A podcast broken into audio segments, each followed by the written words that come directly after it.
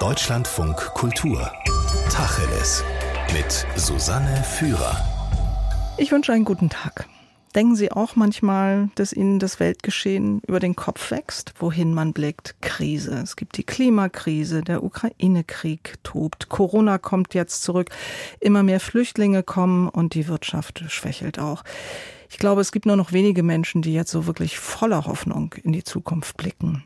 Der Journalist Christian Jakob von der Taz hat über dieses verbreitete Gefühl gerade ein Buch veröffentlicht. Das heißt Endzeit, die Angst vor dem Weltuntergang und der Kampf um unsere Zukunft.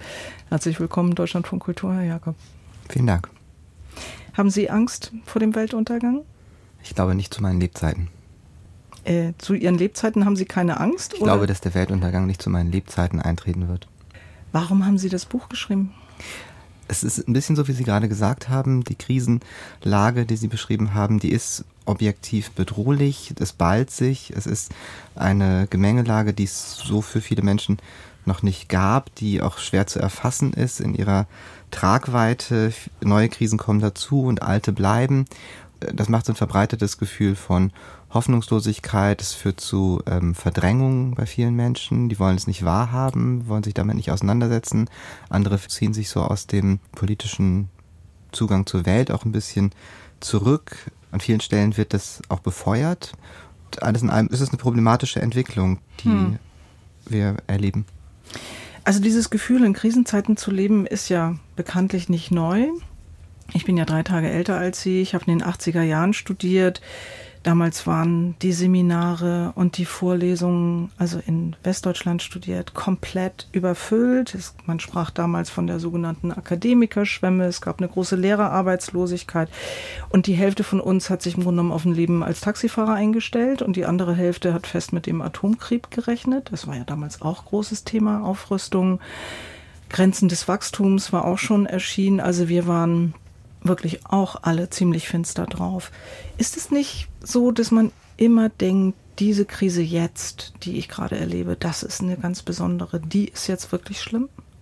Das ist in der Tat so. Also die HistorikerInnen, mit denen ich gesprochen habe, aber auch Quellen sagen, dass eben diese Annahme jetzt leben wir in der Zeit, in der alles dem Ende entgegengeht, dass das eine menschliche Konstante ist, dass das eigentlich sich durch die Menschheitsgeschichte durchzieht, aus unterschiedlichen Annahmen heraus, aber dass eigentlich immer mit dem Ende gerechnet wurde. Also dazu gehört eben auch die Überzeugung, diesmal ist es aber wirklich soweit, weil wir besser Bescheid wissen, die Dinge besser voraussehen können, es schlimmer geworden ist und es schadet manchmal nicht, sich das auch zu vergegenwärtigen. Sie schreiben in Ihrem Buch, dass offenbar besonders die junge Generation Angst vor der Zukunft hat. Wann hat das begonnen? Also wenn man so Generationen zurückgeht, dann gibt es natürlich immer Phasen, in denen auch andere Generationen diese Erwartung hatten. Der, der Zeitraum, von dem wir jetzt reden, das ist natürlich der, in dem die Klimakrise mit Macht ins gesellschaftliche Bewusstsein gerückt ist, in dem vielen Menschen klar geworden ist, das ist schlimmer als wir erwartet hatten, als wir gedacht hatten. Ich würde sagen, dass es um das Jahr 2018 herum gewesen ist. Das war die Zeit, in der die Schulstreiks und Fridays for Future aufkommen. Das war aber auch die Zeit, in der äh, Studien erschienen sind und auch journalistische Essays, die auf diese Studien verwiesen haben, in denen von ähm, sehr dramatischen Klimaszenarien ausgegangen ist, die auf ungefähr plus fünf Grad Erderwärmung bis zum Ende des Jahrhunderts im Vergleich zu, zum Jahr 1900 ausgegangen sind. Und das wäre schon ein Wert, bei dem es fraglich ist, ob das menschliche Überleben da vorstellbar ist. Und nun ist es so, dass aber in sehr kurzer Zeit zum einen vieles in Bewegung geraten ist, auf der politischen Ebene, es ist sehr viel zivilgesellschaftlicher Druck aufgebaut worden und auch auf der politischen Ebene hat sich einiges getan, längst nicht so viel wie müsste, aber eben doch einiges. Und jetzt fünf Jahre später ist das Szenario, das so vom Gros der Klimaforschung für das Wahrscheinlichste gehalten wird, ein Wert von ungefähr plus zwei bis, bis plus drei Grad. Das ist sehr, sehr schlimm. Das ist gar keine Frage. Okay, aber, aber es, ist das, es ist anders als das, hm. wovon vor einigen Jahren noch ausgegangen worden ist. Ich würde gerne noch mal bei dieser Angst bleiben und bei diesem Gefühl. Also ich komme mal mit meiner Großmutter, um diese Relation eben zu betrachten, welche Fakten betrachte ich und stelle sie in welchen Zusammenhang. Meine Großmutter, Jahrgang 1899. Also diese Frau hat zwei Weltkriege erlebt, die Weltwirtschaftskrise auch noch. Sie hat in jedem Weltkrieg hat sie einen Ehemann verloren, im Zweiten Weltkrieg hat sie auch noch einen Sohn verloren, nach dem Krieg hat sie ihre Heimat verloren und ihr Haus verloren. Ich weiß nicht, ob die jetzt Verständnis hätte für die Ängste der heute 20-Jährigen. Die könnten wahrscheinlich gar nicht miteinander sprechen, oder? Das glaube ich nicht. Also es ist ja so, dass sich auch durchaus viele ältere Menschen an den Klimaprotesten beteiligen, eben weil sie sagen, wir wollen nicht, dass unsere Kinder oder unsere Enkelkinder in so einer Welt leben, Umgekehrt ist es schon so, dass das Leid, das frühere Generationen durchlebt haben, oft für viele jüngere Menschen heute weit weg ist und viele sich gar nicht vorstellen können, dass es gar nicht so lange her ist, dass sich auch großer Fatalismus breit gemacht hat. Also man muss damit gar nicht bis zum Ersten Weltkrieg, bis zum Zweiten Weltkrieg zurückgehen. Auch die Phase, die Sie beschrieben haben in den 80er Jahren, viele, mit denen ich gesprochen habe, um sozusagen ihre Erinnerungen an diese Zeit auch in das Buch anfließen zu lassen, die haben gesagt, ja, wir haben uns darauf eingestellt, dass in fünf Minuten, wenn auf den Knopf gedrückt wird, alles vorbei ist. Das war ein Gefühl, das unser ganzes Leben durchzogen hat, das unsere Zukunftsplanung ja stark beeinträchtigt hat und das auch ein Grundgefühl von Angst gemacht hat. Das ist für viele jüngere Menschen heute gar nicht mehr, denen ist es gar nicht klar, dass diese existenziellen Ängste etwas sind, was auch die, die Generation vor ihnen in einer, mhm. bezogen auf andere Dinge aber eben auch hatte. Ich habe durch Ihr Buch gelernt, Herr Jakob, dass Martin Luther dreimal für ein ganz bestimmtes Jahr im 16. Jahrhundert den Weltuntergang vorhergesagt hatte. Wobei man sagen muss, dass er mit dem 16. Jahrhundert gemessen an der Bibel ziemlich spät kam. Also es gibt ja die berühmte Offenbarung des Johannes. Habe ich jetzt nochmal reingeguckt. Es liest sich wie eine aktuelle Vorhersage von Klimaforschern. Ja, also die Menschen werden von der großen Hitze versenkt, ist da zu lesen. Das Wasser trocknet aus. Es gibt Erdbeben. Es gibt starke Unwetter. Im ersten Buch Mose ereignet sich die Sinnflut. Das nennen wir heute Anstieg des Meeresspiegels. Also man könnte so sagen, pff, ja, war alles schon mal da, ist alles halb so wild halb so wild würde ich nicht sagen. Also die, die Naturwissenschaft ist ja sehr klar im, in ihrem Befund über das, was jetzt passiert, was in der Zukunft passieren wird. Und trotzdem sind diese Parallelen zu biblischen und historischen Vorstellungen aus der Antike, wie das Ende sein wird, die sind erstaunlich, also wirklich erstaunlich. Es geht noch über das hinaus, was Sie gerade äh, zitiert haben. Ganz, ganz viel von dem, was man heute in den äh, Szenarien, wie sie beschrieben werden, wiederfindet, die finden sich tatsächlich in diesen alten äh, Schriften schon sehr eindrücklich beschrieben, auch in, in Schriften aus dieser Epoche außerhalb des Christentums. Also die Sintflut ist ja nicht eine rein christliche Vorstellung, sondern ist auch in anderen Kulturen verbreitet. Ich glaube, was man so ein bisschen daraus ziehen kann oder lernen kann, ist, dass es eine Vorstellung gibt, heute ist alles total säkular. Wir haben die Naturwissenschaft, die uns sagt, was, was kommen wird oder jedenfalls was mit einer gewissen Wahrscheinlichkeit kommen wird.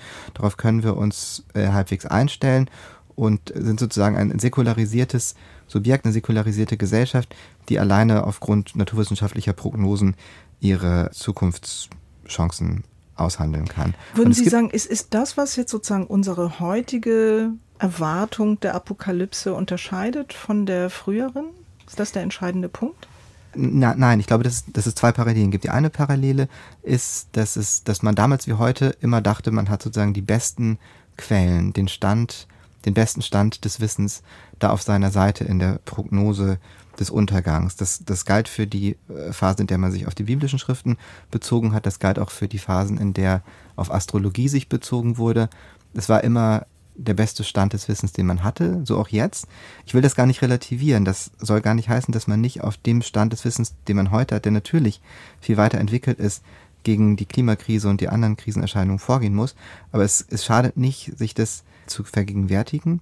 Und der andere Punkt ist, dass eben doch noch sehr viel religiöses, sedimentiertes Wissen, äh, religiöse Vorstellungen da drin stecken. Also man denkt, dass man heute komplett ohne religiöse Vorstellungen das alles verhandelt, das ist 100% Naturwissenschaft, ja, das ist so, aber es sind eben doch in den Gesellschaften über, über Jahrtausende diese religiösen Vorstellungen ganz tief ins, äh, auch ins Unterbewusstsein eingesickert. Und die, würde ich sagen, stellen schon auch den kulturellen Resonanzboden auf den die Prognosen der Naturwissenschaft heute treffen. Das verbindet sich. Also diese ganze ähm, Gefühlslage rund um Schuld und Scham, ne, das ist ja sehr christlich geprägt. Also ich musste sofort an die, an die Flugscham denken. Dieser Aufruf äh, zur Umkehr und schlechtes Gewissen. Sie zitieren auch radikale Klimaaktivisten, Davon gibt es ja auch welche, die sagen, ja, die Menschheit hat es auch nicht besser verdient, als auszusterben. Das ist ja auch sehr biblisch, nicht? Das macht ja der liebe Gott in der Bibel ja auch. Ja, also die, die ich zitiere, die sagen, die Menschheit hätte es verdient, das sind eigentlich gar nicht Menschen aus der Klimabewegung. Also man hört das in der Tat heute, ich würde das eher außerhalb der Klimabewegung ansiedeln. Aber es gibt, gibt diese Haltung bedauerlicherweise, dass man sagt, der Mensch hat es nicht besser verdient. In der Tat ist es so, dass diese großen moralischen Fragen, der Mensch hat Schuld auf sich geladen, er hat sich versündigt an der Schöpfung, an der Natur, das sind Vorstellungen, die in diesen biblischen äh, Schriften natürlich ganz, eine ganz, ganz starke Rolle spielen. Da kommt der Untergang als, als Rache Gottes über den Menschen, weil er sich versündigt hat an der, an der Schöpfung und die, diese Offenbarung des Johannes, äh, der, deren Zweck besteht ja darin, den Menschen zur Umkehr zu bewegen, vom, vom sündigen Leben zu lassen, um diesen Untergang und die, der Rache Gottes zu entgehen heute ist es alles natürlich naturwissenschaftlich gewendet, aber der Appell, der in vielen drinsteckt, ist ja gleich. Und viele sagen auch, wir treiben Raubbau an der Natur. Der Begriff der Sünde taucht nicht mehr auf, aber die Vorstellung ist da schon drin. Wir sind nicht gut zur Natur und deswegen ist die Natur dann nicht mehr gut zu uns. Äh, gleichzeitig wird sozusagen der Klimadiskurs selber natürlich strikt wissenschaftlich immer versucht zu verhandeln. Und zugleich eben aber auch sehr moralisch aufgeladen und das ja auch schon ziemlich lange. Ich wurde durch Ihr Buch nochmal erinnert an das Waldsterben in der Bundesrepublik, als das ein großes Medienthema war und wie darüber gesprochen wurde. Da hochseriöse Politiker und auch Medien haben dann von einem ökologischen Hiroshima oder einem ökologischen Holocaust gesprochen. Was ist denn der Effekt solcher Reden? Also man muss vielleicht die beiden äh, Phasen noch unterscheiden, weil ich glaube, dass der Effekt unterschiedlich war. Das Waldsterben ist eigentlich ein gutes Beispiel dafür, auch die, die Sorge um, um die verunreinigten Flüsse und überhaupt vieles, was so in den 80er Jahren auch durch die Umweltbewegung thematisiert worden ist, dass dieser gesellschaftliche Druck, der aufgebaut wurde, der politische Druck, der einherging mit dieser starken Dramatisierung und Zuspitzung, dass der Erfolg hatte. Also es gab ja dann ein Gegensteuern, es sind ja viele Umweltgesetze äh, verabschiedet worden in der Zeit. Es sah ja wirklich schlecht aus um den Wald und um die Flüsse und um das Ozonloch und um viele andere Dinge. Und die 80er Jahre sind ein Beispiel dafür, dass es gelungen ist, ähm, auf vielen Feldern umzusteuern. Äh, vieles ist besser geworden. Und die Frage ist, ob das passiert wäre, wenn man im Tonfall damals moderater äh, dahergekommen wäre. Also diese dramatischen Formulierungen, die Sie da beschrieben haben, das gab es ja an vielen Stellen, hm. das wird schon auch seinen Effekt gehabt haben. Und das Problem heute ist eher, dass es in der Art, wie gesprochen wird, sozusagen mit der, mit der gleichen oder noch stärkerer Vehemenz sozusagen ist, aber es die Reaktionen zu schwach sind. Die politischen Antworten kommen nicht so, wie das in der Vergangenheit teilweise der Fall war. Naja, andererseits haben Sie ja gerade selbst darauf hingewiesen, dass vor wenigen Jahren noch eine Erwärmung von 5 Grad vorhergesagt worden ist und heute nur noch, ich setze das nur in Anführungszeichen, von 2 bis 3 Grad. Und da könnte man ja auch argumentieren, da haben sich nicht unbedingt die Klimaforscher verrechnet, sondern da ist in diesen wenigen Jahren eine ganze Menge geschehen, eben weil sie so dramatisch gewarnt haben. Und deswegen ist die prognostizierte Erwärmung zurückgegangen. Alarmismus also das, was, was in, in Maßen kann lähmen, und kann aber auch aktivieren. Ja, ja, das ist sicher der Fall. Es ist ambivalent. Sie haben gerade gesagt, was geschehen ist. Also erstmal sind es nur, sind es nur Zusagen, die gemacht worden sind für CO2-Einsparung und die Summe dieser Einsparung resultiert dann sozusagen in diesem plus 2,7 Grad, ist so ein Wert, der häufig genannt worden ist. Szenario, die müssen noch umgesetzt werden. Das ist noch nicht geschehen, aber man kann natürlich nur hoffen, dass das passiert. Mit dem Alarmismus, es ist eine zweischneidige Sache. Auf der einen Seite ist es ohne ihn wohl kaum denkbar, diesen politischen Druck auch aufzubauen. Das zeigt auch die Erfahrung der Vergangenheit. Und gleichzeitig ist es so, dass wenn er ein bestimmtes Level überschreitet, der auch negative Konsequenzen hat. Und da, davon handelt eben auch das Buch. Also ich kann äh, jeden verstehen, der diese ähm, Prognosen, die es da gibt, zum Anlass nimmt, ja, mit diesem fatalistischen Blick auf die Welt zu schauen. Aber es hat eben auch zur Folge, dass viele Menschen, auf die man eigentlich auch setzen müsste, um beispielsweise auch den Kampf um das Klima zu führen, davon auch gelähmt werden, abgeschreckt werden, dass es auch viele gibt, die das abwehren, die, die sich das nicht sagen lassen wollen, an einer solchen Katastrophe Mitschuld zu tragen, Mitverantwortung zu tragen und deswegen das alles zurückweisen, sagen, das stimmt alles nicht, das ist Panikmache, das ist, das ist Unsinn und deswegen auch gar nicht mehr bereit sind, diese naturwissenschaftlichen Prognosen anzuerkennen in ihrer Legitimität. Herr Jakob, Sie sind Journalist, ich bin Journalist. Und das meiste, was die Menschen ja wissen über die Welt, wissen sie aus den Medien. Und wir hatten das ja schon eingangs, dass es Leute gibt, die sagen, oh, ich will das, ich kann das alles nicht mehr hören. Also ich schalte die Tagesschau ein, ich schlage die Zeitung auf, ich mache das Radio an und dann ist der Krieg und dann ist wieder eine Klimaprognose und dann gibt's noch äh, die Bildungskatastrophe in Deutschland. Also, es ist die Aufgabe der Medien, über Missstände zu berichten. Ich glaube, da würde niemand widersprechen. Aber machen Sie das vielleicht zu viel oder machen Sie das falsch? Also ich würde nicht sagen, dass, es, dass man auf, aufs Ganze sagen kann, dass falsch über die Klimakrise berichtet würde. Es ist so, dass nach meiner Wahrnehmung eine Reihe von Faktoren da jetzt zusammenkommen, die dieses Endzeitgefühl ähm, befeuern, die man den Medien aber nur sehr bedingt äh, zum Vorwurf machen kann. Also auf der einen Seite gibt es die journalistischen Medien, die dafür da sind, Sie haben es gesagt, auf Missstände hinzuweisen, die logischerweise darüber berichten müssen, wie schlimm es um das, um das Klima steht, wie unzureichend die politischen Antworten sind und vielleicht nicht so sehr auf die Fortschritte, die es ja auch gibt, äh, schauen. Das ist so der Modus, den Medien auch in anderen äh, Feldern geübt sind. Dazu kommt, dass es ebenfalls ihr Modus ist, dramatisch die Dinge auch oft zuzuspitzen. Und wenn es nun so ist, dass die Fakten so dramatisch sind, objektiv schon dramatisch sind und sie dann noch weiter zugespitzt werden, dann kommen so Dinge raus, wie das zum Beispiel, wenn es eine Hitzewelle gibt, gar nicht mehr über die Lufttemperatur, sondern über die Bodentemperatur berichtet wird, um den Schockeffekt noch, noch stärker zu machen. Oder an Tagen, wo es 25 Grad waren, wie das jetzt im Sommer immer der Fall war, dann eine große Nachrichtenseite den ganzen Tag den Aufmacher hat.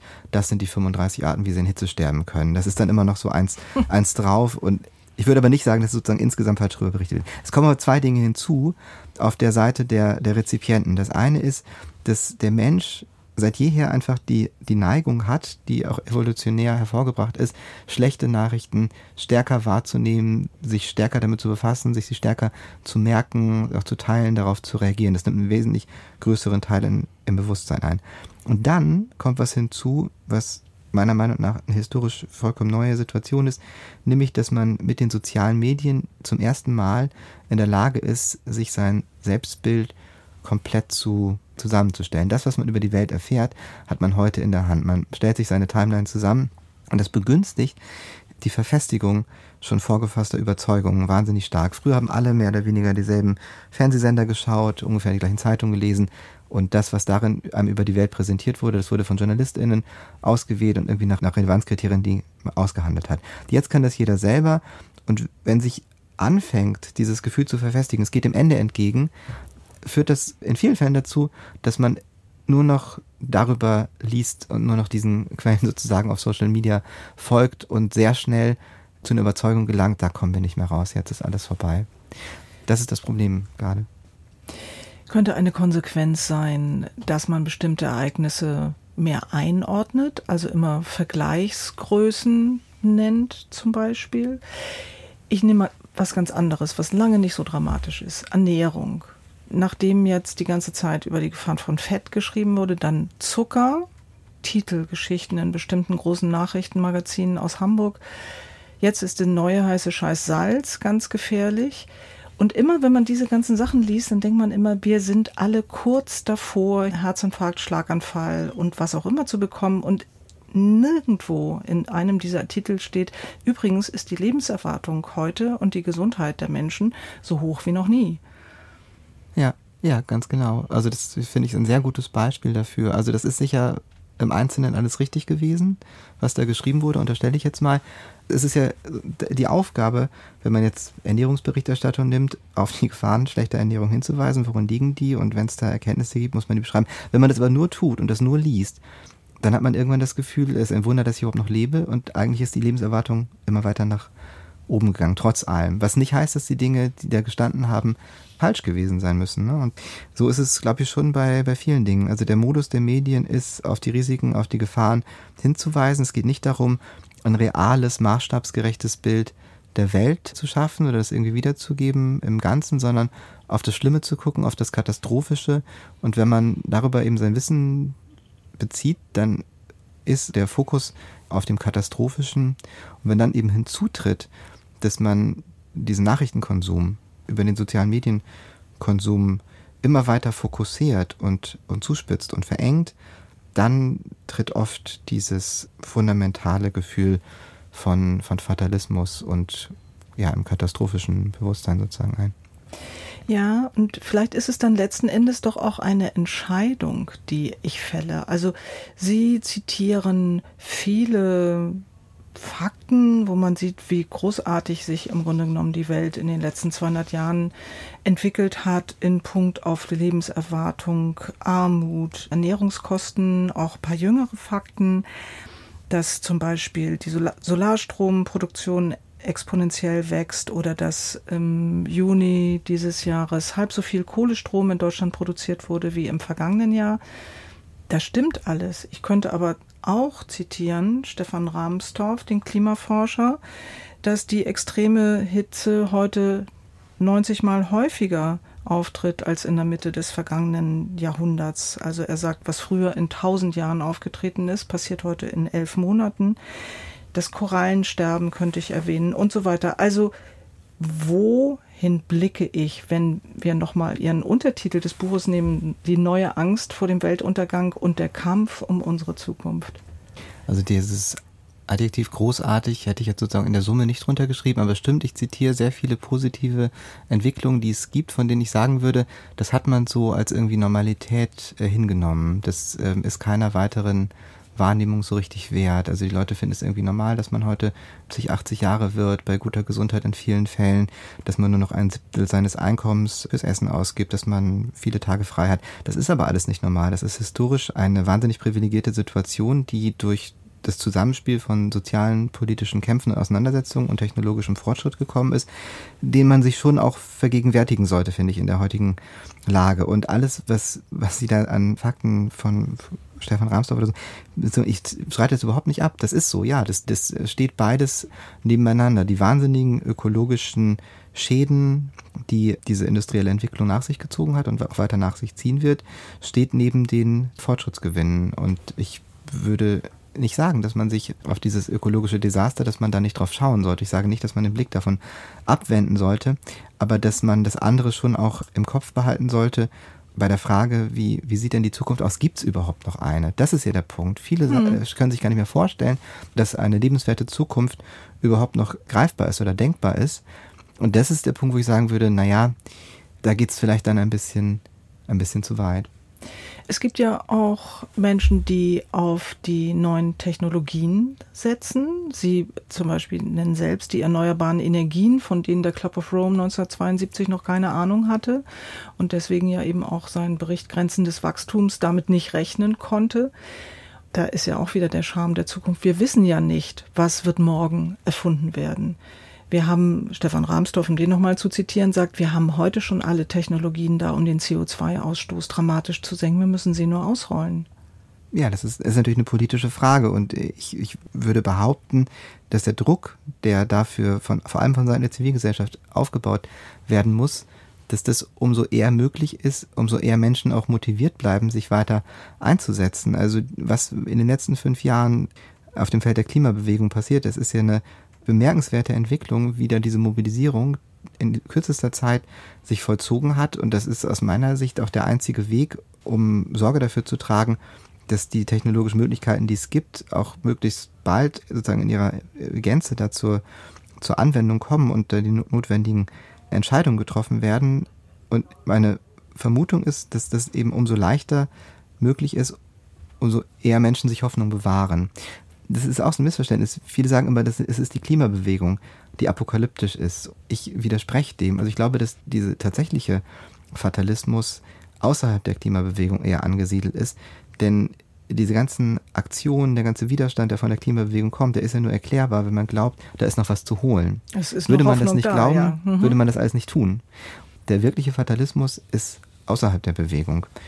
Das ist eigentlich der Teil der Gesellschaft, auf den vielleicht das Buch auch zielt. Ich habe den Eindruck, Herr Jakob, dass Sie den Klimaschutz als ein politisch linkes Projekt ansehen.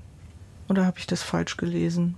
Nee, das haben Sie falsch gelesen. Also ich würde sagen, dass das vielfach von linker Seite sehr früh thematisiert worden ist und auch die Bereitschaft, daraus Konsequenzen zu ziehen, auf der Linken sehr viel früher, sehr viel stärker war und dass viele Widerstände dagegen auf konservativer und liberaler Seite heute angesiedelt sind. Man kann das, glaube ich, nicht so absolut sagen, aber wenn man zum Beispiel schaut, wer denn die ja, notwendigen Schritte, um die Klimaziele einzuhalten, heute verweigert oder untergräbt oder unterläuft, dann sind das zum einen Industrielobbys, aber auch politische Akteure, die nahestehen. Das ist schon so. Ich habe in Ihrem Buch eine Technologieskepsis gelesen. Stimmt das? Dieses mein Buch rausgelesen ja, haben. Ja, genau. Nee, es ist keine, nee, es ist keine Technologie-Skepsis. Ich habe das ja versucht zu beschreiben, wo diese Skepsis herkommt und das historisch nachzuzeichnen. Es sind ja eigentlich zwei große äh, Linien in der Frage, wie, wie kann man dieses Problem nun beherrschen. Und die eine ist, wir müssen den Lebensstil ändern. Jetzt sofort am besten, im Wesentlichen durch Verzicht. Und die andere ist, wir schaffen das mit Technologie, mit Innovationskraft. Das sind die Ingenieure, die uns retten, die regeln das. Also wir müssen sozusagen auf die, auf die Innovation setzen. Niemand, würde ich sagen, vertritt vielleicht das in der ausschließlich in der Reihenform, es ist irgendwie immer eine Kombination, aber das sind so die beiden großen Pole. Und die Skepsis, die sich gegenüber dem Fortschritt oft ähm, artikuliert, ist natürlich die, dass gesagt wird, immer dann, wenn der Fortschritt Effizienzgewinne ermöglicht, dann fließt das nicht in den Klimaschutz oder dann fließt das nicht darin, den, das Wachstum einzuschränken, sondern dann wird das sozusagen in Rendite äh, transformiert. Und das ist schon ein legitimer Punkt. Gleichzeitig ist es natürlich so, dass es ohne die ganzen technischen Fortschritte äh, den Klimaschutz in der Form nicht gäbe. Also die Leute werden hm. nicht im Dunkeln sitzen. Sie haben es vorhin angesprochen, der Club of Rome es ist nicht so, dass sie keine Ahnung hatten von erneuerbaren Energien. Denen war schon klar, dass es das gibt, aber es ist als Szenario, ist es in diesen äh, Bericht damals nicht eingeflossen und heute ist es natürlich eins der Hauptfelder, auf die man da setzen muss und in denen sich ja unwahrscheinliche Dynamiken jetzt gerade auch in der letzten Zeit ergeben haben. Und die Frage ist sozusagen, reicht das oder muss auf der politischen Ebene noch mehr dazukommen? Vor allem bei der Frage, wo bleibt man mit den Gewinnen, die dadurch entstehen? Aber wenn jetzt die Technologien, die wir haben und neue, die dazukommen, den CO2-Ausstoß radikal reduzieren werden, wo ist dann das Problem? Es gibt kein Problem. Das ist ja das, worauf man hoffen und setzen muss. Die Frage ist, ob man parallel dazu das, was weiterhin CO2 äh, ausstößt, eindämmt und reduziert. Und das ist ja eine Frage, die, die jenseits dieser technologischen Fortschritte zu verhandeln Ach so, okay. Ich habe das mal so gesehen, dass es dann natürlich ersetzt wird dadurch. Ja, das wäre ja sehr zu hoffen. Das müsste ja auch so sein. Wenn die aber das Solarzellen ja die Gasheizung ersetzen natürlich und nicht noch neben eine Gasheizung gebaut wird. Ja, wenn Sie jetzt ein einzelnes Haus anschauen, ist das natürlich der Fall. Aber es ist ja ohne weiteres vorstellbar, dass vielen Feldern auf äh, erneuerbare Energien gesetzt wird und trotzdem weiter klimaschädliche Technologien parallel betrieben werden, zum Beispiel in anderen Teilen. Aber bisher war es ja immer so, dass sozusagen die neue, die überlegene Technologie die alten verdrängt hat. Nicht immer, nicht sofort. Und die Frage ist, ob das schnell genug geschieht. Damit sind wir dann wieder bei der Zukunft und der Angst vor dem Weltuntergang. Was, wie lautet denn Ihr Fazit? Ist die Zukunft noch offen? Ja, die Zukunft ist immer offen. Also diese Annahme, jetzt sind wir zum ersten Mal an einem Punkt, wo die Naturwissenschaft so weit ist, dass wir es ganz genau wissen, dass irgendwie klar ist, äh, der Kollaps kommt. Wir können uns eigentlich nur noch darauf vorbereiten. Das halte ich für falsch. Ich glaube, dass die Unwägbarkeiten und auch die Handlungsmöglichkeiten, die da sind, äh, dass man die nie unterschätzen darf und dass es auch politisch und gesellschaftlich nicht weiterführt, die aus dem, aus dem Blick zu verlieren. Also ein Punkt vielleicht, über den wir nicht gesprochen hatten, ist ja, wie sich das global unterschiedlich entwickeln wird. Und äh, ich denke, das ist was, was man bei der ganzen Sache nicht vergessen darf. Also für viele fängt ja schon heute an, die Lebenswelt zu zerfallen. Also viele Extremwetter, die wir heute äh, sehen, haben ja zur Folge, dass bestimmte Regionen für Menschen kein lebenswerter Ort mehr sein können und auch in Zukunft nicht mehr sein werden. Und das ist vielleicht die wichtigere Frage, wie kann man mit den unterschiedlichen verbleibenden Lebensmöglichkeiten auf der Erde angemessen umgehen, als die Frage, ob jetzt die Welt untergeht oder nicht. Danke, Christian Jakob. Vielen Dank. Christian Jakob ist Journalist bei der Taz und er hat gerade eben frisch sein neues Buch veröffentlicht. Das heißt Endzeit, die neue Angst vor dem Weltuntergang und der Kampf um unsere Zukunft ist erschienen im Christoph Links Verlag.